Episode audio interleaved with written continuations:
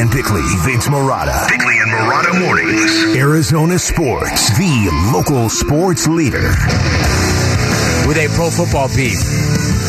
Because we've got some fresh Angus between active NFL players this week. And it's not just between any two dudes. I'm talking about beef between a $230 million alleged franchise quarterback and a member of the 2010s All-Decade Team. But to set this all up, we've got to go back to that press conference. That press conference gem that Kyler Murray dropped on Sunday, right after the loss to the Chargers. Instead of taking responsibility for a critical fourth down INT, Kyler passed the buck once again, and he blamed it on the scheme. That was a snippet from last week's episode. A friend sent that to me from the Jim Rome show. What is that? I can't believe he's doing the exact same shtick as 30 years ago. It's not the exact same, Jarrett. He used to do the huge facts of the day. We got some fresh Angus. Yeah, if you were bringing in $30 million a year, you'd keep doing the same thing. But too. That is the we've covered this, but this is another example of. The press conference, Kyler Murray, after the loss to the Chargers, was asked to describe what happened on the 4th and inches play. And he used the phrase, schematically, we were blanked on that play. That has been cut and pasted now to describe Kyler Murray's feelings on the Arizona Cardinals offense as a whole and how he feels about the scheme of Cliff Kingsbury, which is incorrect. We've been critical on this show. I will admit that. But, man, that is so inaccurate and unfair. The context. Is it sexy? Yes, because everybody's talked about it. Everybody's talked about that soundbite. From Jim Rome to Colin Cowherd to everybody nationally picked up on that incorrectly and described it. Now, Jim Rome did say something in that clip that is correct. In describing that play, we talked about it. Kyler Murray went through the progressions, wanted to get the ball to Trey McBride. They shouldn't have been throwing the ball in the first place, but that was the play call. It was an RPO. You could say that was a scheme issue on Cliff Kingsbury, deciding to throw the football to begin with. Once the ball is snapped, it's football. And Kyler Murray, in throwing a pass, had it intercepted. It was a horrible throw. It was woefully underthrown. He did not take responsibility for that. Do you want to know what's crazy? Pay attention, everybody. Throwing the interception was actually better than throwing the incompletion. It actually saved them. Because it turned into like an 18-yard punt? Yes. Yes. I mean, like if you want to get down to it, throwing the interception was actually schematically better than throwing the incompletion. Didn't matter. The completion would have been scored anyway. I know it looks bad, but... It actually saved them some field position by throwing the interception as opposed to the incompletion. That quote, as ridiculous as that sounds, it's true. That quote led to the Patrick Peterson podcast comments about Kyler Murray cares only about Kyler Murray, and that's a fact, and he clarified it somewhat, attacked other parts of Kyler's game. But remember, Patrick Peterson, who's probably not privy to the context of the press conference, was presented to the subject matter by Bryant McFadden as Kyler Murray is trashing the entire Kingsbury system. Yes, so that's what Patrick Peterson is reacting to. So the whole thing is garbage. But if you're going to push your podcast out into the world, basically you bleed over into this. You're a media member. You have a responsibility of what you're putting out there. Yes, McFadden is at least be accurate. Yes, McFadden's a bad podcast host. He should be fired. That has led now to during the bye week, players coming to the defense of Kyler Murray. Kelvin Beachum yesterday at his event, offensive lineman for the Cardinals, was asked about Patrick Peterson's comments about Kyler Murray. Here's what Beach had to say. Patrick has been in the league for a long time. He knows what to say and how to say it. What I would say about Kyler is he's continued to mature. He's continued to get better in that regard. We know that by no means is nobody perfect. Each of us has flaws, but I think Kyler's doing everything that he can to make sure that he's putting his best foot forward week in, week out. He's continuing to show up. He's continuing to engage his teammates outside of the building, which I'm happy about. And I think he's doing everything that he possibly can and growing and maturing. At the end of the day, Sungun's still 24 years old. Even though he has a lot of pressure and a lot of things that come along with that, he's doing what is necessary for him to mature and be the quarterback that we need him to be. Kyler Murray is also accused by some of not really caring that much, not working that hard. They go back to that ill-conceived homework clause that was placed and then removed from his contract extension by the Cardinals. Another one of his offensive linemen, Lecitus Smith, came into the building here and sat down with Eric Ruby and Tyler Drake on the Cardinals Corner podcast and talked about the passion that Kyler does have for football. If the guy really did not care, I mean, he wouldn't be spending majority of his days in the building, putting in extra work, watching film with Colt McCoy, the whole nine, and correcting guys like me, or even getting into it. Like, you know, I think a lot of people took that clip of him and D-Hop going at it and took it the wrong way. But if he didn't care, he wouldn't have even said it. He'd be like, all right, whatever. Whatever, I'll get you the ball when I get it to you. But that's not the case. You know, guys they're both going back and forth like that because they're very passionate about this game that they love, that they've been playing for some time now. If a guy didn't care, he would just sit back on the bench. I mean, the guy, he just signed that contract extension. He is paid. He has the money. If that's what people want to think it's about, he has the money. So why would he still be in here, spending the majority of his days, like I said, doing extra film and putting in the extra work and going back and forth with guys on the field about, hey man, I'm trying to do my job, but you got to understand, I'm gonna get it to you when I can. The whole nine. So people got to think about it like that. You got the money. He could very easily sit back and kick his feet up. But that's not the case. So there's passion there. Well, no, he's got a job. He's got to be at the facility. Also, let me also add to the Kelvin Beachum thing about I need players to stop saying he's still only 24 years old. Can we stop saying that? First of all, he's 25. Second of all, enough of that. He's a grown man. He's a grown blank man. He's been in the league for 4 years. True. Okay, enough of that now. If you're old enough to earn $230 million in a contract. Stop putting that disclaimer in there. Yeah. As if it's to say, like, some of this stuff is excusable. It's not. And if you're going to say that, at least get his age right. He's 25. All right? I always wanted to get that out there. Okay. Stop excusing that. No, I think that's fair. It's his fourth freaking year as a starting quarterback. We've had discussions on Kyler Murray along this line, and being in Phoenix, Arizona, the parallel paths of Kyler Murray and DeAndre Ayton in different sports. There's a lot of parallels, a lot of comparisons that can be made. We took the gloves off. Yeah, I told Bick, hey, DeAndre Ayton's in his fifth year as an NBA starter. I've defended the guy, but yeah, I got to the point where you can't say, oh, he's still young, he's still learning. You got your contract. It's a different animal now, and I think DeAndre Ayton has responded well to that. But yeah, there still seems to be a lot of people internally taking up that point for Kyler Murray. Oh, he's still young, he's still learning. And DeAndre Ayton's the third banana on an NBA team. Kyler Murray's the quarterback. That's a different animal. And that's one area where they are not parallel. You're exactly right about that. More is expected and demanded out of Kyler Murray. That is the nature of the position, and that's why you're paid $230 million. But I just still am frustrated by the inaccurate depiction of what Kyler Murray actually said. That was soundbite journalism right there. We're all guilty of it at certain points, but man, it's been pretty widespread on this particular front. And Kyler Murray's got 5 games now to shut people up. Will it happen? We'll see. I don't know if the mood around the team is where it needs to be for that to happen.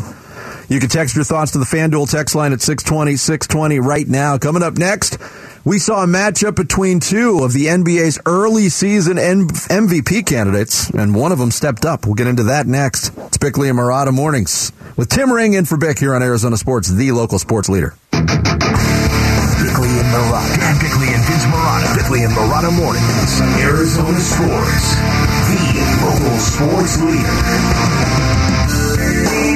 It's a lot tougher if you go zone. He sees gaps to the paint right away.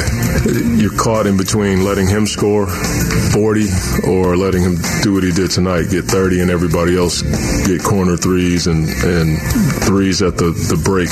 He just had a really good rhythm. If you give him the same defense over and over again, he figures out a way to pick it apart. And they have guys around the floor that can make shots. Monty Williams, head coach of the Suns, after his team got beat by 19 last night in game that wasn't even really that close in Dallas, 130-111. Mavericks take it. They jumped out to a big first quarter lead, coasted the rest of the way, and a game that was defined by a few things, Tim Ring. Obviously, the three-point shooting, 23-pointers made, everybody getting into the act, which was a recipe for their success, the Mavericks' success against the Suns in the playoffs last year. But all of it is orchestrated by Luka Doncic and how the Suns choose to defend him. And there wasn't a whole lot of resistance last night against Luka, who kind of did what he wanted, hit a lot of step-back threes, made it look easy, even though he's not a great three-point shooter percentage-wise. But his distribution of the ball and finding open shooters with very little in terms of resistance or closeout was very frustrating for the Suns. And their offense, the Mavericks I'm talking about, is pretty basic. It's give Luka the ball and everybody else go stand in their spot. Yeah. Right, and then Luka does what he does, and he gets a high screen, and he either tries to score off that screen or everybody else spots up and he finds them. And for some reason, when the Mavericks play the Suns, all those supporting cast players turn into Steph Curry. Neither here nor there. Vinny, if you can't defend these guys, your chances of winning the game come down to, well, can you hang with them with your own scoring offense? Mm-hmm. And the Suns early on in this game, to me, the game was lost in the first quarter. The Suns had a dismal shooting first quarter. I mean, they scored 15 points in the first quarter. Devin Booker goes scoreless in the first quarter for the first time in 3 years. 202 consecutive games he had scored a point in the first quarter. Devin Booker goes scoreless in a game in the first quarter in a kind of a marquee matchup. Are you kidding me? You know, the Suns weren't knocking down outside shots, so they decided to put the ball on the deck. They got a lot of good looks at the rim, and they just weren't falling. I mean, some of them were contested, some of them were in traffic, but they were not knocking them down. Campaign's floaters weren't going. Booker going strong to the rim wasn't going. DA wasn't knocking down his shots. You know, so the Suns, their field goal percentage in the first quarter at 26%. So you're down by 18 after one against a team on their home court that was feeling it. Like, there was no comeback happening. Not like the season opener when the Suns kind of felt the juice of their home court and were able to come back from 22. That wasn't going to happen last night. The Suns got it to 16 in the third quarter with about 6 minutes to go, and you thought, okay, couple stops, maybe another 5-0 run, you get that thing to 11 maybe. But once it got to 16, Hardaway hit a three out of the corner, back up to 19. The game was over. Yeah, and watching that game, I don't know if you felt the same way, and a lot of it is credit to Dallas and how they handled things, but they never left the door open a crack for the Suns to walk through. Like, to get to 16 was an uphill struggle. But once they got to 16, it never felt like the Suns were poised to make a run, but based on their own actions and what Dallas was doing. No, it's one of those deals where when you fall behind by 18 in the first quarter, in real time, you think to yourself, well, it's the NBA, everybody makes a run. But when the game is finished and you look back, you say to yourself, the Suns were never going to make a run in this game. That the door was never going to be cracked open. They weren't shooting it well enough. They weren't defending well enough. Yes. And they didn't have the firepower because of the injuries to make a run. True. To get back in the game. I mean, listen, we all love Ish Wainwright, but you go from really not being a part of the regular rotation to being in the starting lineup. But it was the same roster that scored 130 the day before in San Antonio. That's a G League team, Vinny. But here's where it gets a little bit concerning at this point. And it's just a Suns-Mavericks issue. I'm not talking about the Suns' big picture. It's how they match up against the Mavericks. I agree with you. Even if a game gets sideways in the first quarter, most times the team that got sideways will make a run. 3 out of the last 4 times the Suns have played the Mavericks, things got ugly early, and once did the Suns make a run. And they made a run and won on opening night. But the other 3 games, Game 6 and Game 7 of the playoff series, and last night, it was over early. That's concerning to me. Some of that has to be on the coaching staff, does it not? I mean, Monty talked about it. We had the clip earlier. Trying to defend Luka, right? So you say you can either let him go for 40 or 50 and stop the other guys, or try to, defend it a different way, let Luka go for 30. But whatever they're doing is not working, right? So they come out of the gate, the Mavericks do, and they blitz the Suns, and the Suns fall down big. to me, it's just a matter of, okay, you know, let's get together as a staff. We're going to break out that whiteboard, break out the film, see what other teams do to have success against the Mavericks, because clearly they do. I mean, they came in a .500 basketball team. Yeah. I mean, they're not unbeatable. And a lot of it has been Luka's going off and nobody else is getting involved. To me, that would be the strategy, right? I mean, don't let Hardaway and Dinwiddie combine for 10 3-pointers. Yeah, and again, that does concern me. But on the flip side of it, the part that's not concerning is last night was a very visceral reminder for Suns fans of one of the most basic elements of basketball. Sometimes the ball goes in, and sometimes it doesn't. For Dallas, it was going in. They were presented open shots. To their credit, they hit those open shots, hit 23-pointers. Devin Booker was otherworldly for a 3-game stretch. Was named the November Player of the Month because of that otherworldly 3-game stretch where it looked like it didn't matter where he was, if he was open or not, the ball was going in. That has not been the case in the last 2 games for Devin Booker. Against San Antonio and Dallas, he's 11 of 29 from the floor, 2 of 5 from three-point range, which is still okay. But he was shooting at a 66% clip for 3 games. Sometimes the ball goes in, sometimes it doesn't. I think the Suns will be fine.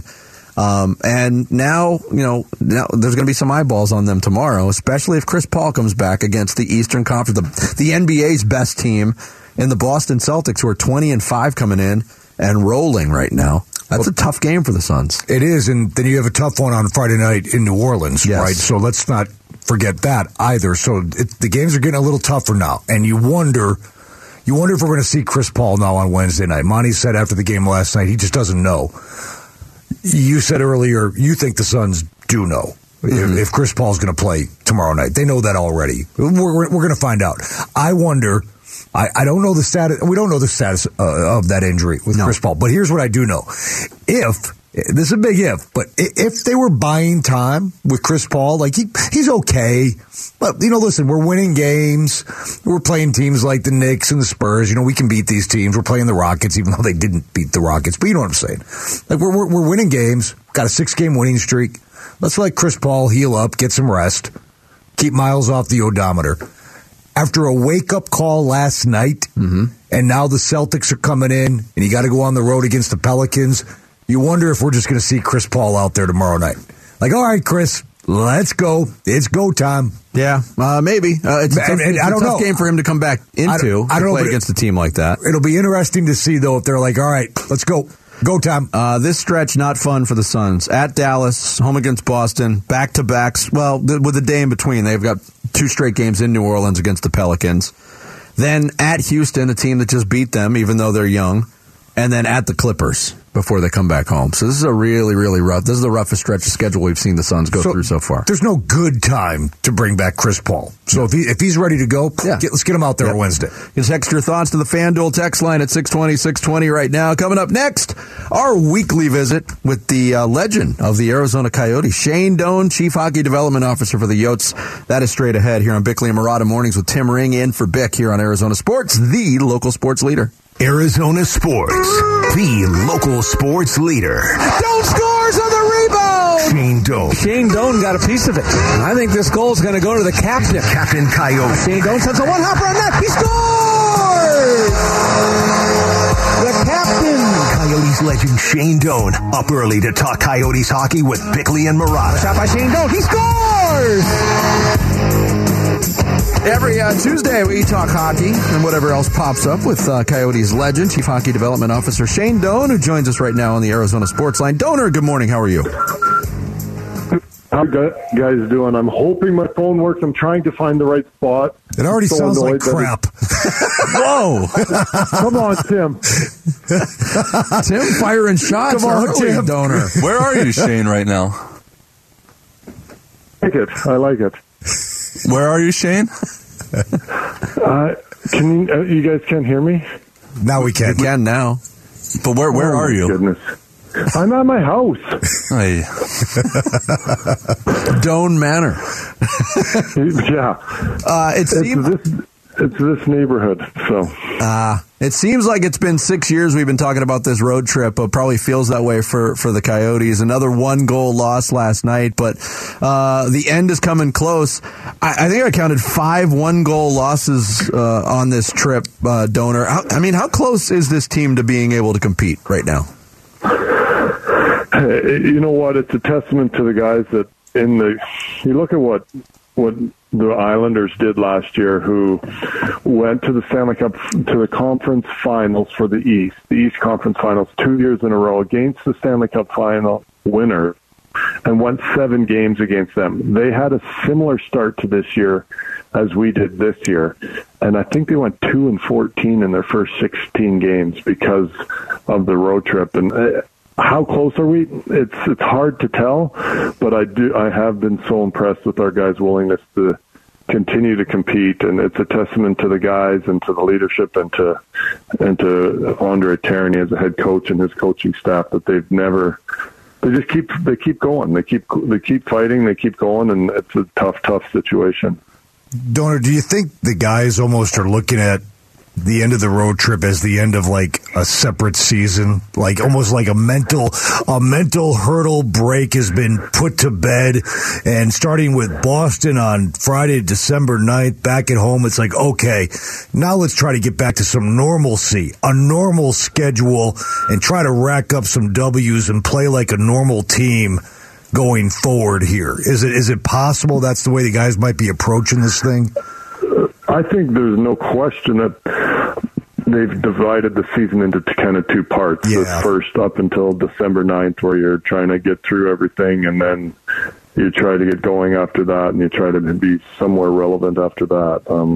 And then it's lovely that the team that's waiting for you is probably the best team in hockey when you get back on December 9th. At the beginning of it all, I don't think we were thinking Boston would be the best team in hockey, but now when you see what they're doing, it's pretty impressive. Hey, Boston finally got a defeat on their home ice, so there's that. They're beatable, Shane. At least we've seen that. Yeah, in overtime, where they still got a point at home. It's crazy how good they've been. It's going to be a battle. Yeah, talking with Shane Doan, Coyotes Chief Hockey Development Officer here on the Arizona Sports Line. In terms of some of the personnel on this team, we know Jacob Chychrun's back. He's been very involved offensively. He's got points in 4 of the 7 games that he's played. Even while he was out, though, Shane Gostisbehere has been very reliable as a scoring threat. Can you just talk about that duo and what they give the offense for the Coyotes this year? Yeah, Ghost has been incredible. He was incredible last year. And we talk all the time about what's wrong with a player and what is it that, why is he struggling? And when you look at something that Ghost is, what he went through the year before in Philly, and it really is such a mental game. Like, I don't care what sport you're playing, your mindset is so important. And I think that's why Andre Tarrany is so valuable as a coach on this team, because he's able to get people to that spot where no matter what's going on around them, they seem to have success with inside his system. And now you're looking at Jacob Chychrun and you're looking at Ghost, and those are two guys that are so valuable and so important to us, and they provide so much offensively. They're both wanting to join the play. They both have kind of unique skill sets, as Ghost is so deceptive and Chick is so powerful and shoots puck so well. So they're both kind of complementing each other, and it's just nice having them both on the ice at the same time. Hey, Donor, I know the organization was excited about the Tempe City Council voting 7-0 to support the new Arena Entertainment District proposal last week, and now you guys look forward to that May 16th being put to a local referendum. But here's what I wanted to ask you in regards to that. Gary Bettman comes in and shows his support. Doesn't just issue a statement, gets his butt on a plane and comes out here. Man, oh man, we've all been through the ringer with this thing for seemingly a decade plus. Gary Bettman has had so many opportunities to pull the plug on hockey in this market, but man, he has stayed behind this deal forever and ever. So really a two-part question. Your thoughts on Gary Bettman's unwavering support and the league's support to keep NHL hockey in Phoenix, and also, why do you think that's been? Why? You know what? Mr. Bettman and I got to know each other when he was our owner a lot better than I probably ever dreamed I'd ever get to know the commissioner of the league. And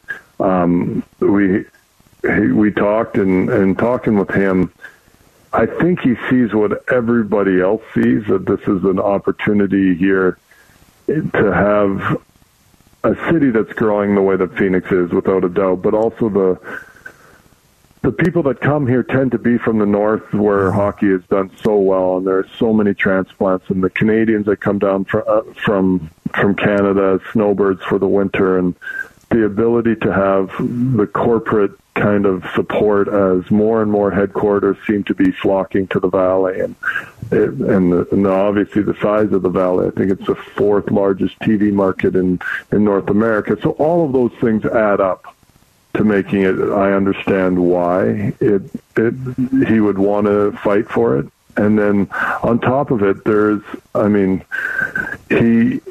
he thinks it's the right decision. Like he just does. And when you look at it, and from what I've seen, and hey, I believe that from, probably the third or fourth year that we were here, that this place could not only be one of the staples, but one of the flagship organizations if it's done right. And you have to have ownership, you have to have the building, you have to have everything kind of lined up.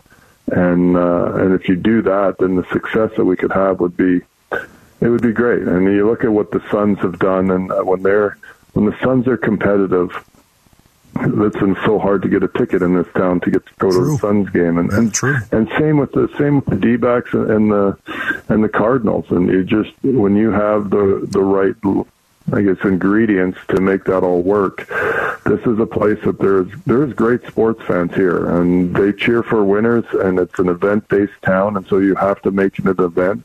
And if you do that, you'll not only succeed, you'll thrive. And I think that their analytics say that, and then I also believe that in his heart, Gary, he's somebody, we've talked about him many, many times, and I've expressed my love for this place, and he understands that, and at the same time, I think there's an element of, he sees how just justifiable it is. Yeah, and I think when this building gets done in Tempe, Donor, I use this line, I'll use it to you too. The Coyotes should retire Gary Bettman's number. Right. All right, I'm in, because we're the one place that he should probably never, ever, like, an ongoing joke in our league when he presents the Stanley Cup that they boo him. Mm-hmm. I hope and pray that there is a day that I get to watch us get presented the Stanley Cup instead of booing each. They cheer for him, because we would definitely, he would definitely deserve it. Absolutely, Donor. Good to talk to you again. Have a great week. We'll talk to you next Tuesday.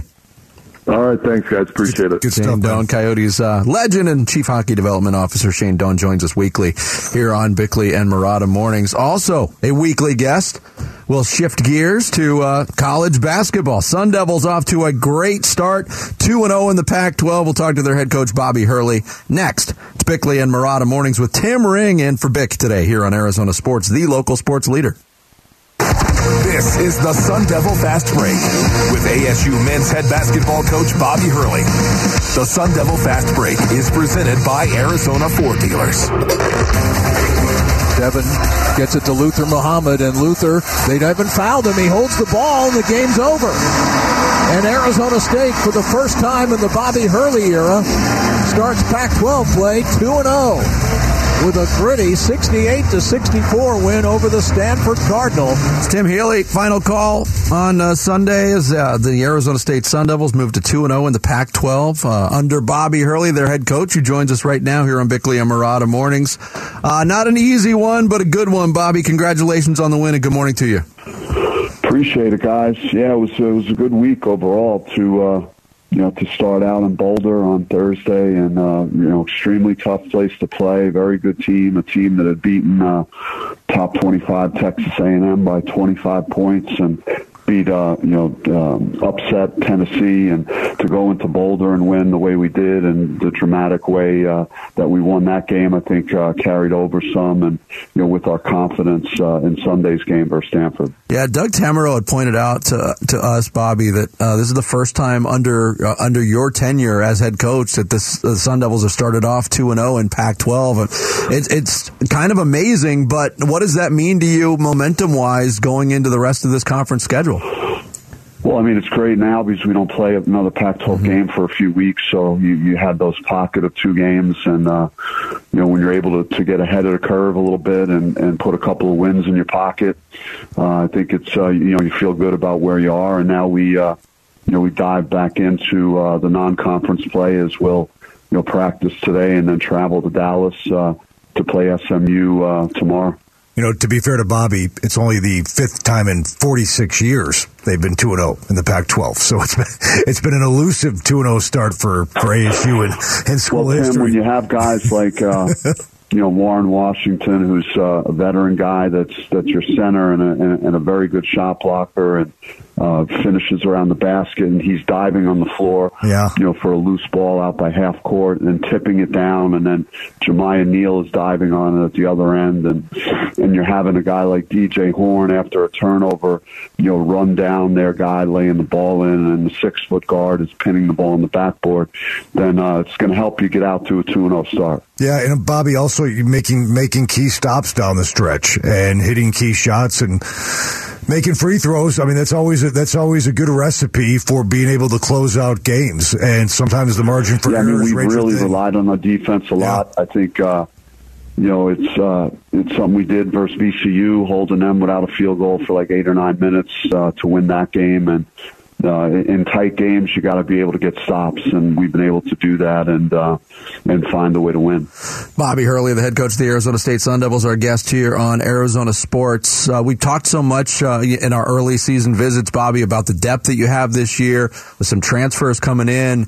With the weekend that he had, Des Cambridge hitting the shot in Boulder and then taking over in stretch time against Stanford, he really looks like he is comfortable stepping to the forefront as a leader of this team. Can you talk about what he's given you early on this season?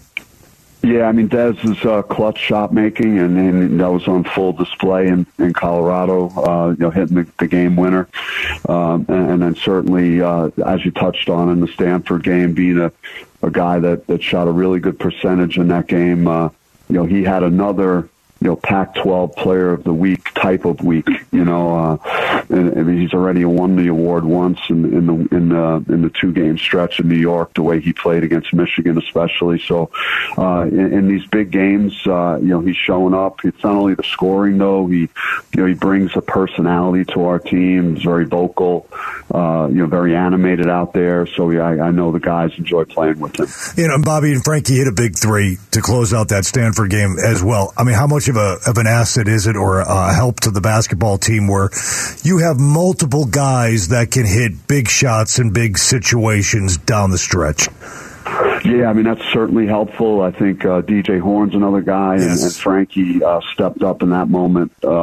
You know, that was a big-time shot to give us the separation we needed at a very critical moment. But Frankie's another guy that just makes winning plays. You know, he plays to win. That's his main priority. So, you know, whether it's getting a stop on defense or finding his teammates or penetrating to the basket, you know, he's a guy that's invested, you know, in winning.